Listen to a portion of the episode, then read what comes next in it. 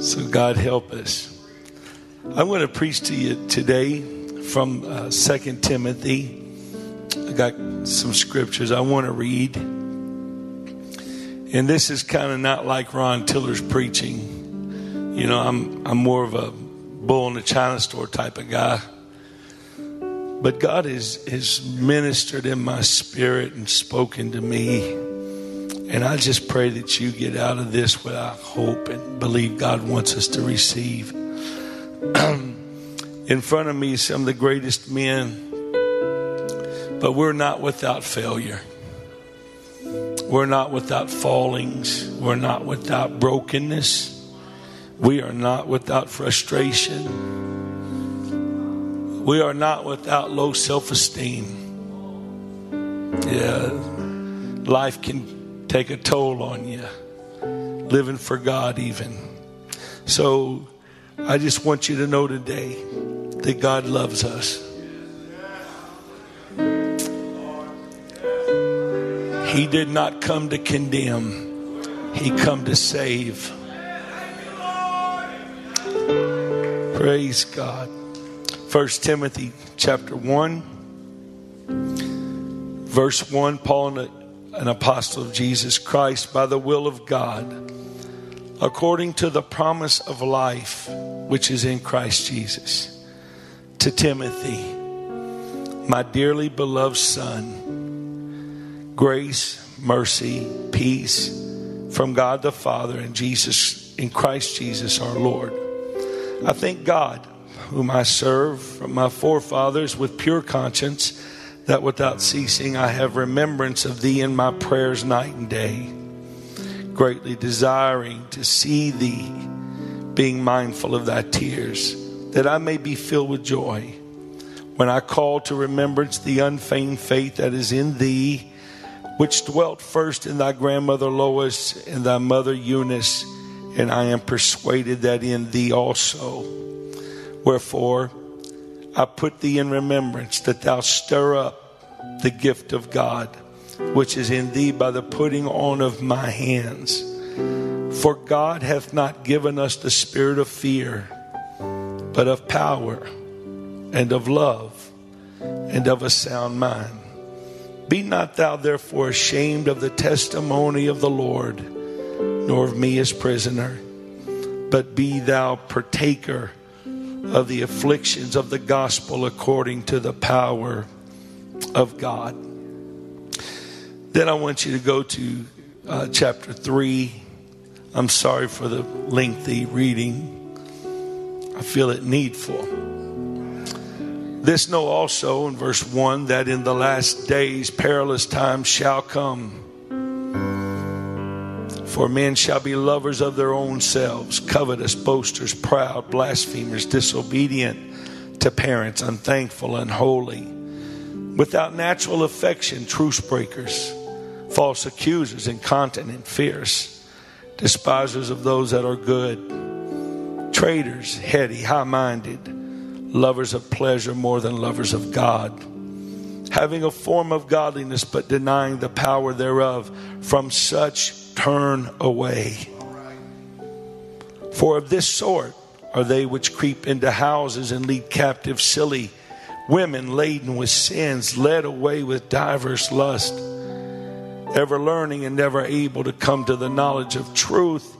Now, as Jannes and Jambres withstood Moses, so do these also resist the truth men of corrupt minds reprobate concerning the faith, but they shall proceed no further. And then, if you'll go with me to chapter 4, verse 10. Let me go to verse 9. Can you pull up verse 9 too? I'm sorry. Verse, yes, thank you. Paul's about to die. He's wanting Timothy to come to where he is. Titus has, has gone to Dalmatia, Crescens to Galatia, and he is calling for Timothy to come, do thy diligence to come shortly unto me. History does not tell us that Timothy made it to Paul before he died. So Paul now only has Luke with him. And in writing this whole letter, especially the second book of Timothy, this is probably the key point that I want to bring out today. He said, For Demas hath forsaken me, having loved this present world, and is departed unto Thessalonica. My subject today is Demas because, because Demas hath forsaken me. Because Demas hath forsaken me. If you would put your Bibles down. Won't you lift your hands as high as you can lift them and your voice as loud as you can lift it with all the sincerity?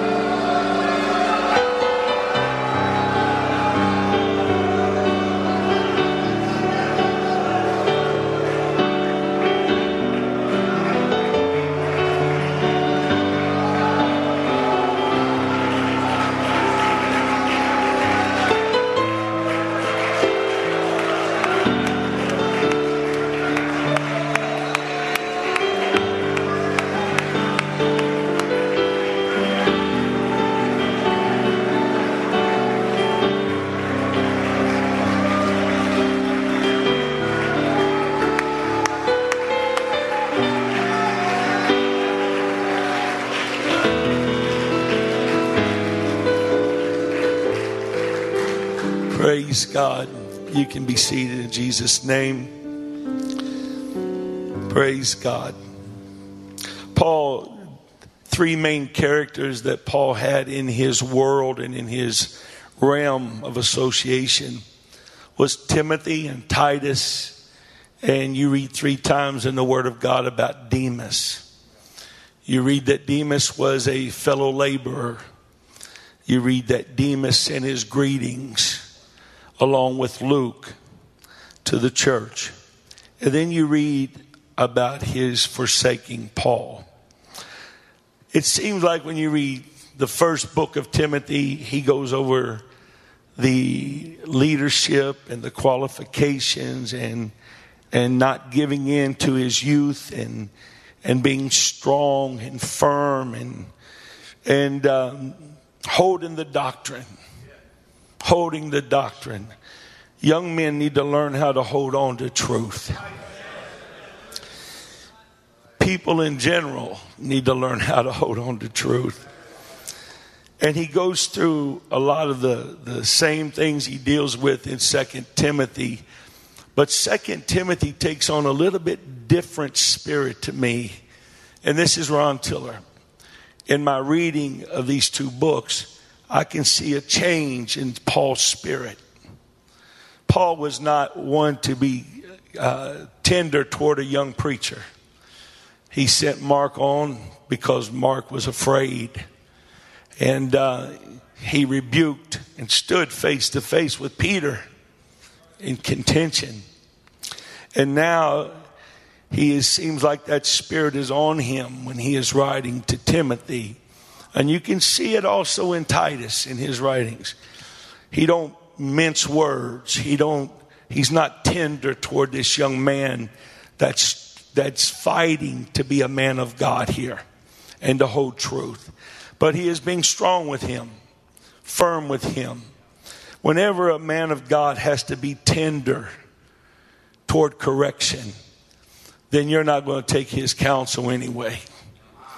He's got to be able to, to, to deliver to you the correction you need as he feels it in his spirit. If a man has no passion for truth, his, com- his correction to you when you disobey the truth will be, will be flimsy, be weak, it'll be a nonchalant, I can care less type thing. But when a man is passionate about it, and believes truth, and somebody steps beyond that that he loves, then he is going to raise up. And he's going to correct the situation. He's going to deal with that. And as men, we can't just get our feelings hurt and be sissified, if you pardon. That's Kentucky preaching right there. You got to be able to be a man. And you got to be able to take correction. And you got to be able to take it with dignity and be submissive to the leadership that's over you. So when we get in the second book of Timothy, man, we are, Paul is really digging in. Study, pray, stay strong. He said, Some are swerving and they are turning aside because of vain, uh, vain jangling words that are coming at them from every side. And he said, People are listening to the voices without more than to the voice that's within. And he is saying you've got to be careful of that. In, in Titus and Timothy, first and second, you hear Paul mention vain, vain things that are coming out of men's mouths, things that have no substance, things that have no meaning. And he is warning Timothy, you need to be careful of listening to men that have nothing to say. And I'll tell you something else. I never take counsel from anybody that don't feed me. So Paul is telling Timothy, don't listen to that. Get away from that. He is telling Timothy that there's going to be false teachers and he is vehemently, he is preaching this to him. Paul has hit another gear here. His life's about over. He's lonely and he is really preaching into Timothy right now. He said, be careful of these false teachers and backsliders. He said, there's going to be all kinds of men that's going to come and go. And he spoke of men that has left the truth.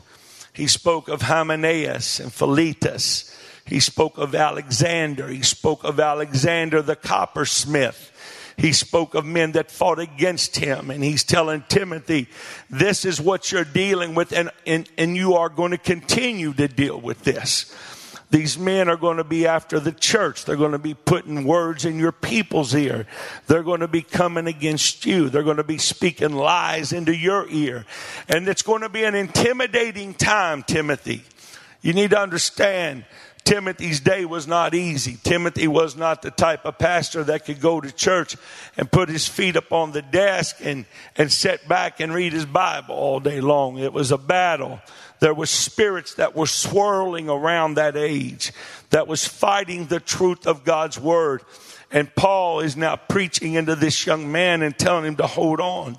He tells him to, to hold up the qualifications of deacons. He tells him that to be strong and be powerful. And he tells them over and over that some will depart in latter times. Some will depart in latter times from the faith and they're going to give heed to seducing spirits and doctrines of devils.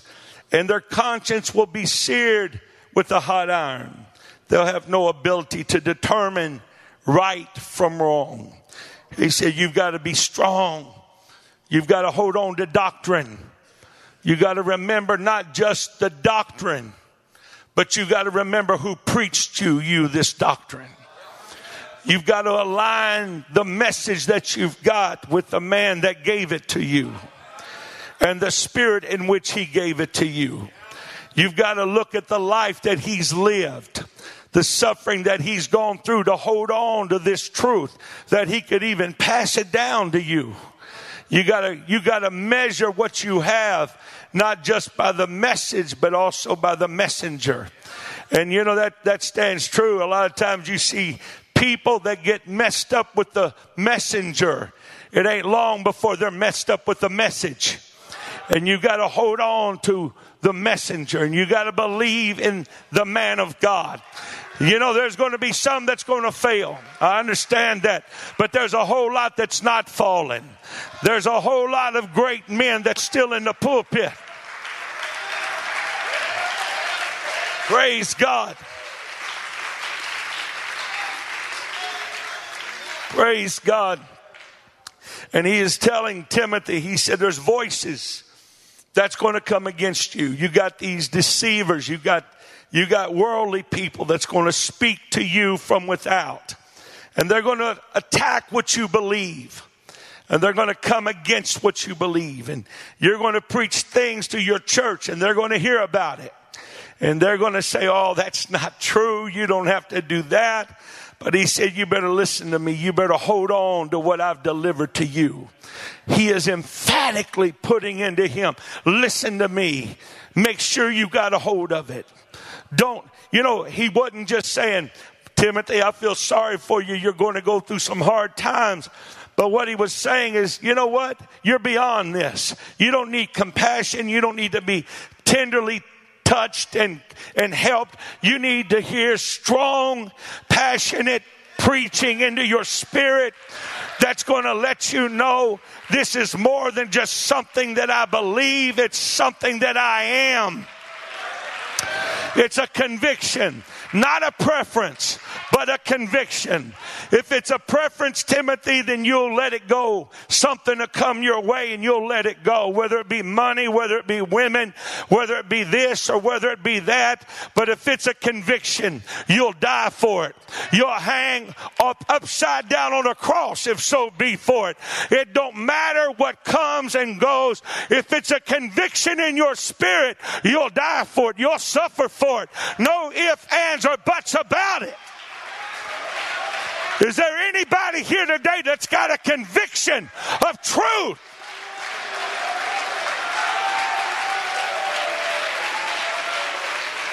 Standing up. Praise God. And then it was the voice of Timothy's father that Paul had to deal with. And uh, men's got different opinions on that. Timothy's dad was a Greek. Some, most historians, uh, matter of fact, everyone I've read said he was not a believer. His mom was a believer. His grandma was a believer. And it was their prayer life and their faith that, that God responded to when he called Timothy. And then Paul laid his hands on Timothy. And you see Paul constantly calling him his son my son Timothy, my dearly beloved son. He felt like he was more of a father to him than his own father, but yet you got the Greek voice of a daddy that's saying, you know what? You don't want to get involved in that mess. That's not real. You need to stay in the Greek mythology. You need to stay with the Greek education. You don't need to get involved in that, Timothy. There's not much. And he's listening to his dad and he feels a fear of failure failure and a, a, and a fear of letting his dad down. And then there's the voice of those that's inside his church that's saying, you know, Brother Timothy, do we still have to live that way? Do we still, somebody, you know, Brother Till, you're pushing the, the, the parameters pretty far. But you know what? I pastor today, and these same spirits talk to us today. And I don't think the devil ever changes. I think he just puts on a different dress and he comes to our every generation with the same tactics of fear and of, yeah, of fear and doubt. Paul's intense of dealing with this. And he says to him, he said, Timothy, God did not give you a spirit of fear, but of love and of power and of a sound mind. And he vehemently puts it in him. He said, You need to buck up. You need to be strong. This is not of God. You're letting the devil come in and detour your ministry and detour your life. He is vehemently preaching into him and he is telling him that it is the will of God for him to live without fear.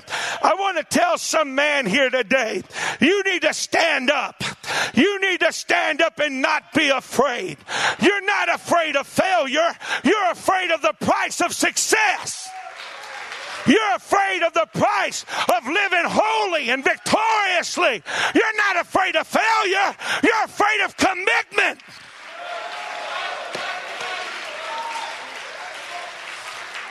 So he says, Timothy, God gives you a spirit of love. He said, a love that never fails. Love never fails. God gave you a spirit of power that will overcome every obstacle. God gives you a sound mind because we know that whoever gets the mind gets the soul.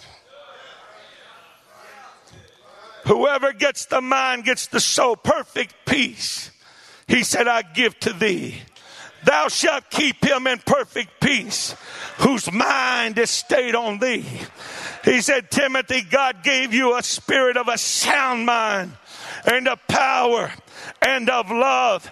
He said, you need to get rid of the fear. You're too cautious. You're too, you're too inhibited. You're too, you're too fearful. You're, you're, you're timid. You're, you don't know what to do. And you, you, you get patience and hesitation mixed up. And hesitation is when you know what to do and you don't do it. Patience is when you don't know what to do and you just stand waiting on God. Timothy, don't live a life with Fail in fear. God have mercy.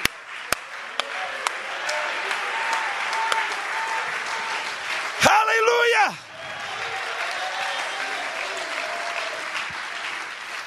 Hallelujah. Be a good soldier. Notice these words. And I know I'm kind of belaboring the point here, but notice these words. Be a good soldier. Endure hardness. Say, you got to endure. You, Paul uses terms like that to let Timothy know you need to have a militant spirit.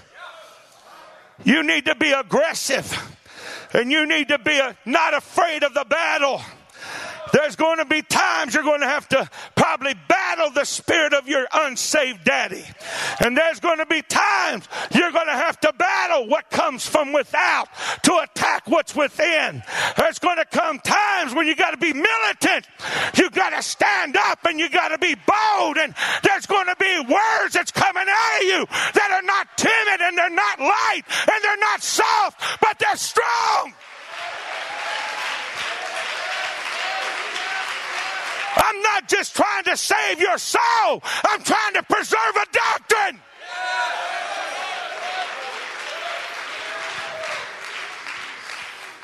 He said, You got to be a good soul. Don't be entangled with the affairs of this life. Man, I hope somebody's getting something here.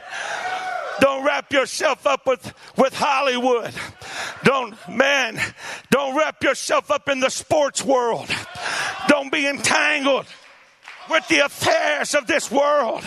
I'm telling you, man, it puts spirits in you you don't even realize when you're entangled with the affairs of this world. I know we talk about politics and we talk about Trump and, and we're all, and we talk about all kinds. That's all right. I don't have a problem with you talking about it.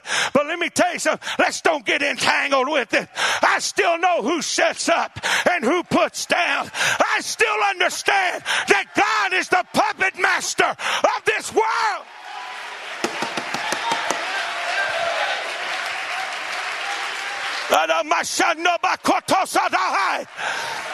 There ought to be a voice come out of this place right now that will let the devil know whose side you're on.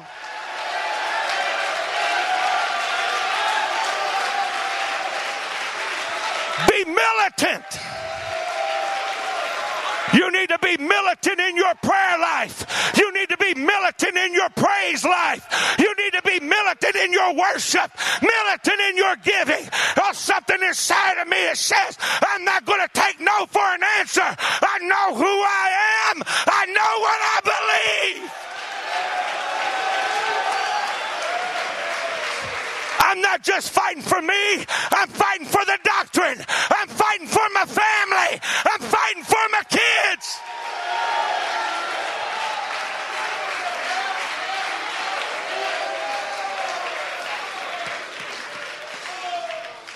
Come on, Moshe.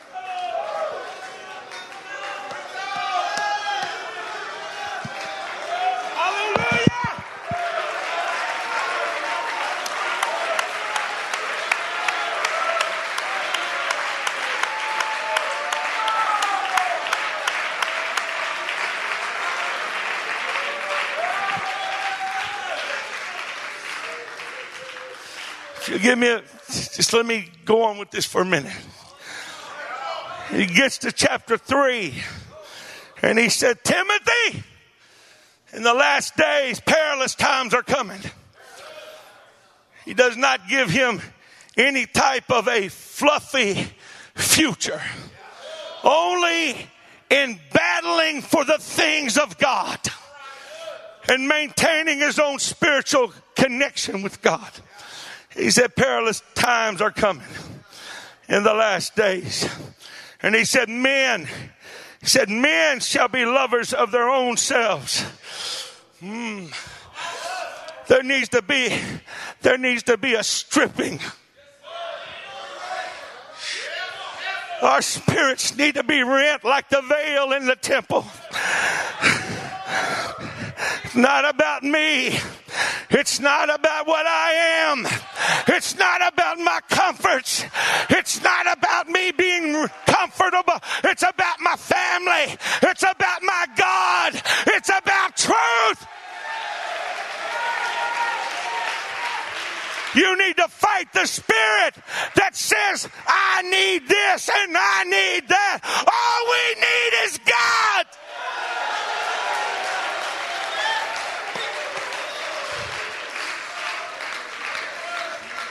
They're going to be covetous, wanting everything, boasters. Look what I am, proud, blasphemers, disobedient to parents, young men, unthankful, unholy, without without natural affection.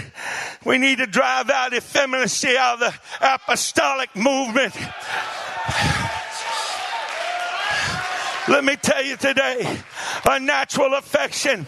It deals with mamas having their babies aborted. It deals with husbands abusing their wives. Unnatural affection. It deals with lesbianism and homosexuality. It deals with all that in the last day. We're in the last day. Timothy, you better be careful. You need to stand up militantly and fight against these things. Timothy's reading this letter and something I can see it in his spirit. Man, Paul's coming at me hard. Man, he's driving this. What's in his crawl? What's going on with him? And he continues his letter and he tells him, he said there was two men, Jannes and Jambres, that withstood Moses when he tried to lead the children of Israel out of bondage. Uh, they matched his first miracle, his second, third, and fourth. Uh, but time, Timothy, you just hear me, when they couldn't match the power of God. I'm telling you know what he's telling Timothy? You hold on. You keep preaching. The world may come up with some kind of a, a program, a church show that looks a lot like what we do, smells a lot like we do. They may do a lot of the miracles like we do, but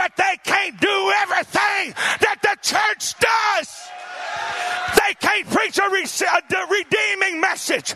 They can't preach a delivering message. They can't.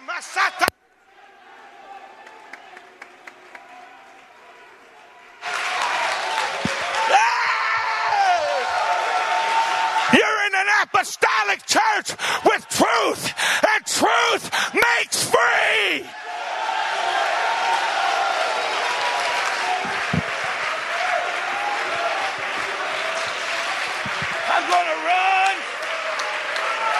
I'm going to run.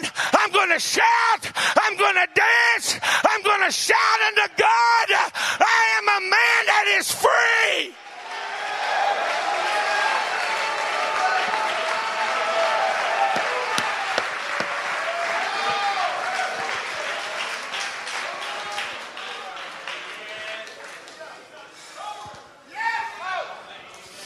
And he drives it. And he is emphatic. And I read this and I'm thinking, what in the world is Paul doing? He is not letting, you know what time? Brother Puckett corrected me. It was a three day correction. I preached a youth rally and I'd said, uh, I don't know how many times he counted them, but I said, My God, my God, Man, that Saturday night I went to church. Bishop said, Hey, hey, need to talk to you. For an hour before church, he told me I was that far from being sacrilegious. He said, You used that word like it was a slang word. So I took it. I went to a prayer room, I repented. And then the next day, I got to church about two hours early. Hey, hey, Ron, two hours.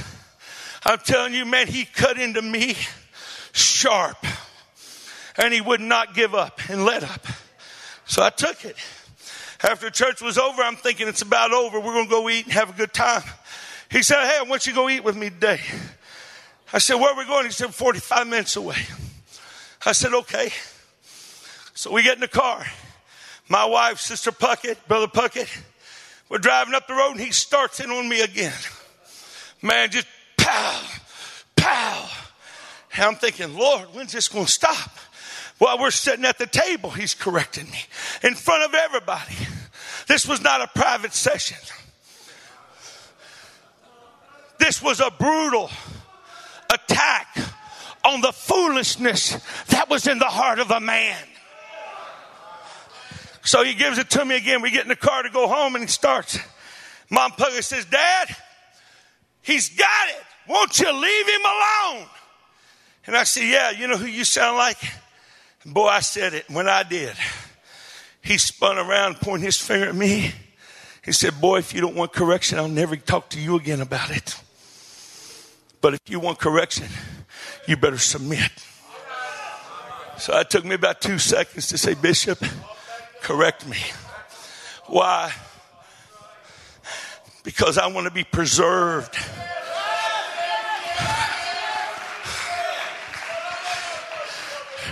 And I'm thinking, Paul, why'd you do all that? Why'd you do it?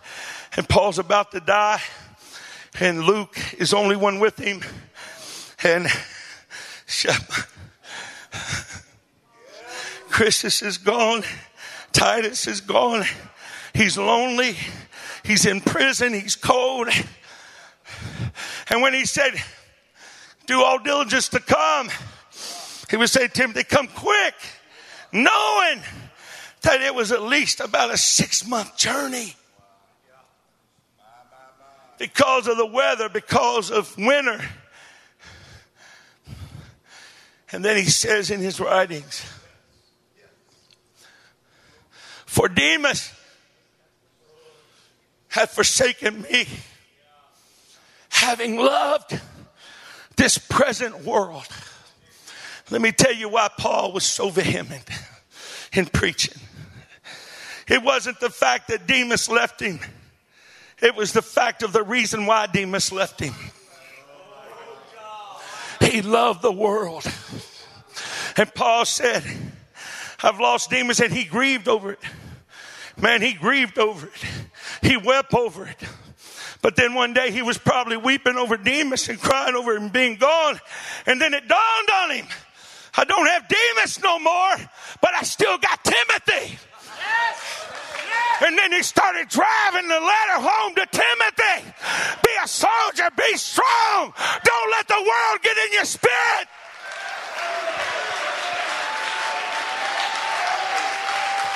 I'll tell you why we preach like we preach because we've had some Demases that have forsaken us because of a love for the world. That's why there ought to be passion in a ministry to the people.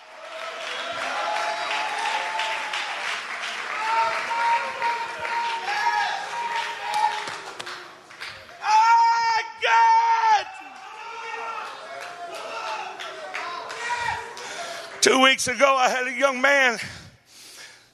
He may be even listening, and I don't mean no ill. He's a missionary to Ireland.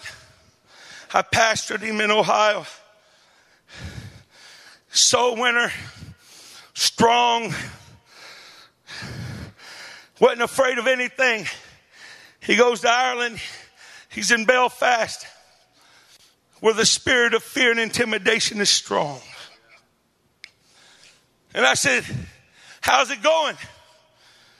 Oh, I mean, no ill. He said, Well, you know, I'm setting this conference up and setting that conference up. I said, How's your church going? Um, been there eight years. He said, We may have 20, I think he said.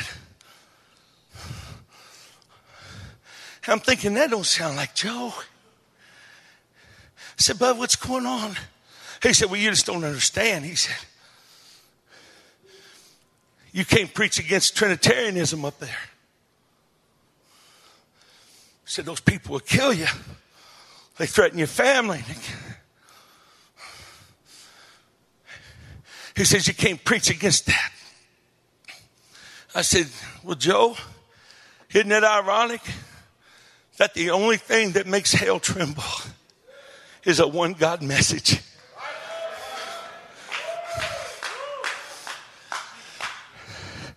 I said, My friend, you need to step out. If you're going to preach truth, then preach truth. But don't tiptoe around and say, well, I've got to, I've got to be tender toward the people. And I want to tell you something.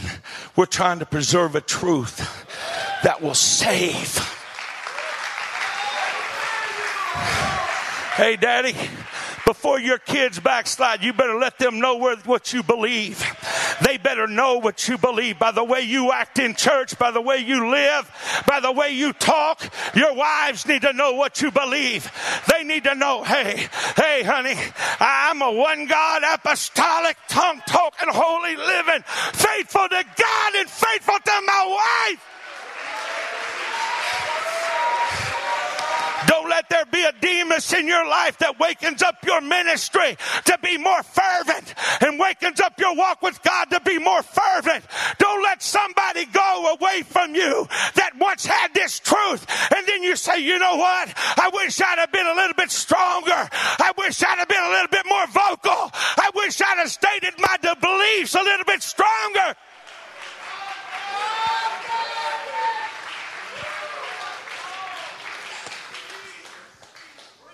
My daughter was 19 years old. She walked in one day and said, Dad, I can't live like this no more. She said, I can't live like this no more. And she said, I got to leave. She said, I know you'll never change. So she said, I, I'm, I, have got to leave. So she went and packed. She come down. Said, okay, we're going to pray. Prayed for her at the foot of the steps. She walked out the door. And I've seen her, I think, three times in eight months. That night we go to bed, somewhere in the middle of the night, I, don't, I hear Connie, my wife, in the other bedroom. Oh, God! And she's got her head pointing out the window. Oh, God! Hell ain't gonna take my daughter! And she began to pray a hedge around our younger daughter. So things got a little bit strong on Tara. She didn't have near the rope that Brittany had. Nobody believes the little angel's going to do anything wrong. So you let up a little bit, maybe. Well, you know, you're 15 minutes late for prayer. But when Brittany walked out, wasn't no more slacking. We put it in chair. You're a child of God. You get committed. You get devoted. You get stronger. My voice probably got louder. My fervor got more intense. My passion was out of the roof because I wasn't going to lose another one. Some of you men have lost some precious things in your life. Some of you have lost wives. Some of the reason may have been because they didn't want to be apostolic. But you've lost things. Mashamakoya. You've been grieving over the loss. And I feel like the Holy Ghost wants me to tell you you need to quit grieving over the loss and start focusing on what's left.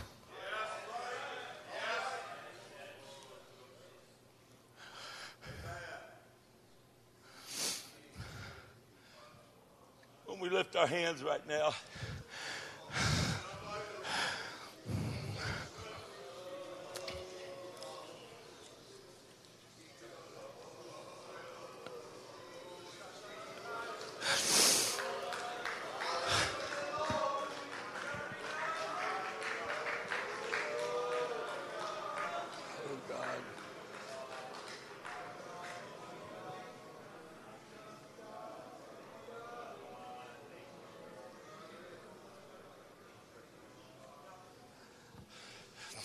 Love not the world, neither the things that are in the world. For if any man love the world, the love of the Father is not in him. And Paul said, I got to drive it in Timothy. Some say that Demas went to Thessalonica. Some of the once saved, always saved say he never departed from God, he only departed from Paul. You know what? If, if that next phrase wasn't there, then I could, I could say maybe. Maybe. But he loved this present world. Some say he went to Thessalonica and became a high priest of a pagan temple.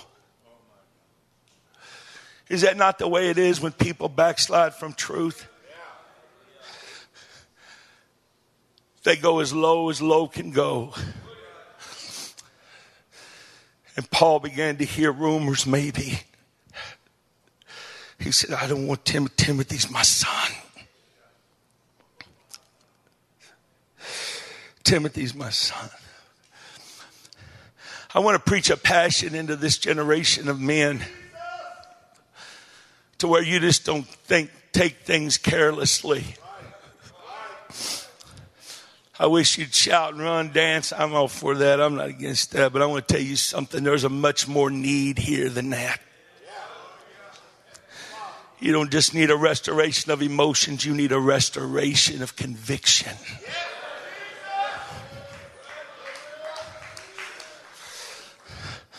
My shout and my dance is not, can't be based on emotion, it's got to be based on conviction.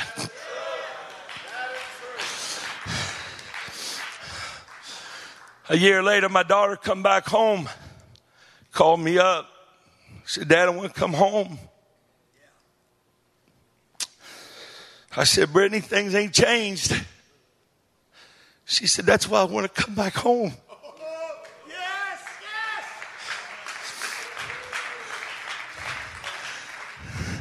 I knew it'd be the same.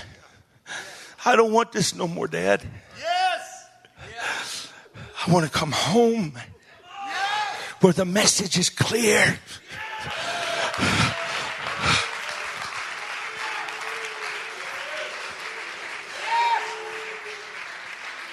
Won't you stand to your feet right now? This altar is open. I don't know who's here. What's the need? I don't know. All I know is I feel like renting the veil of my soul.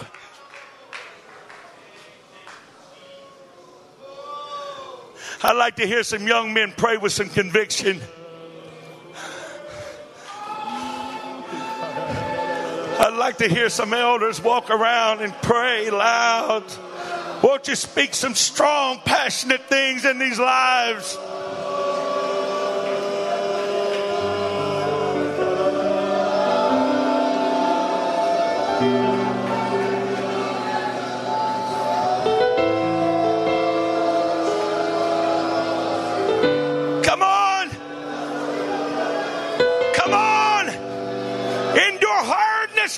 Soldier. We need some militant prayer warriors. We need some militant worshipers. Hey, pastor, get in your get in your pulpit with a little more fervor. Don't let the loss of Demas blind you from the focus of Timothy.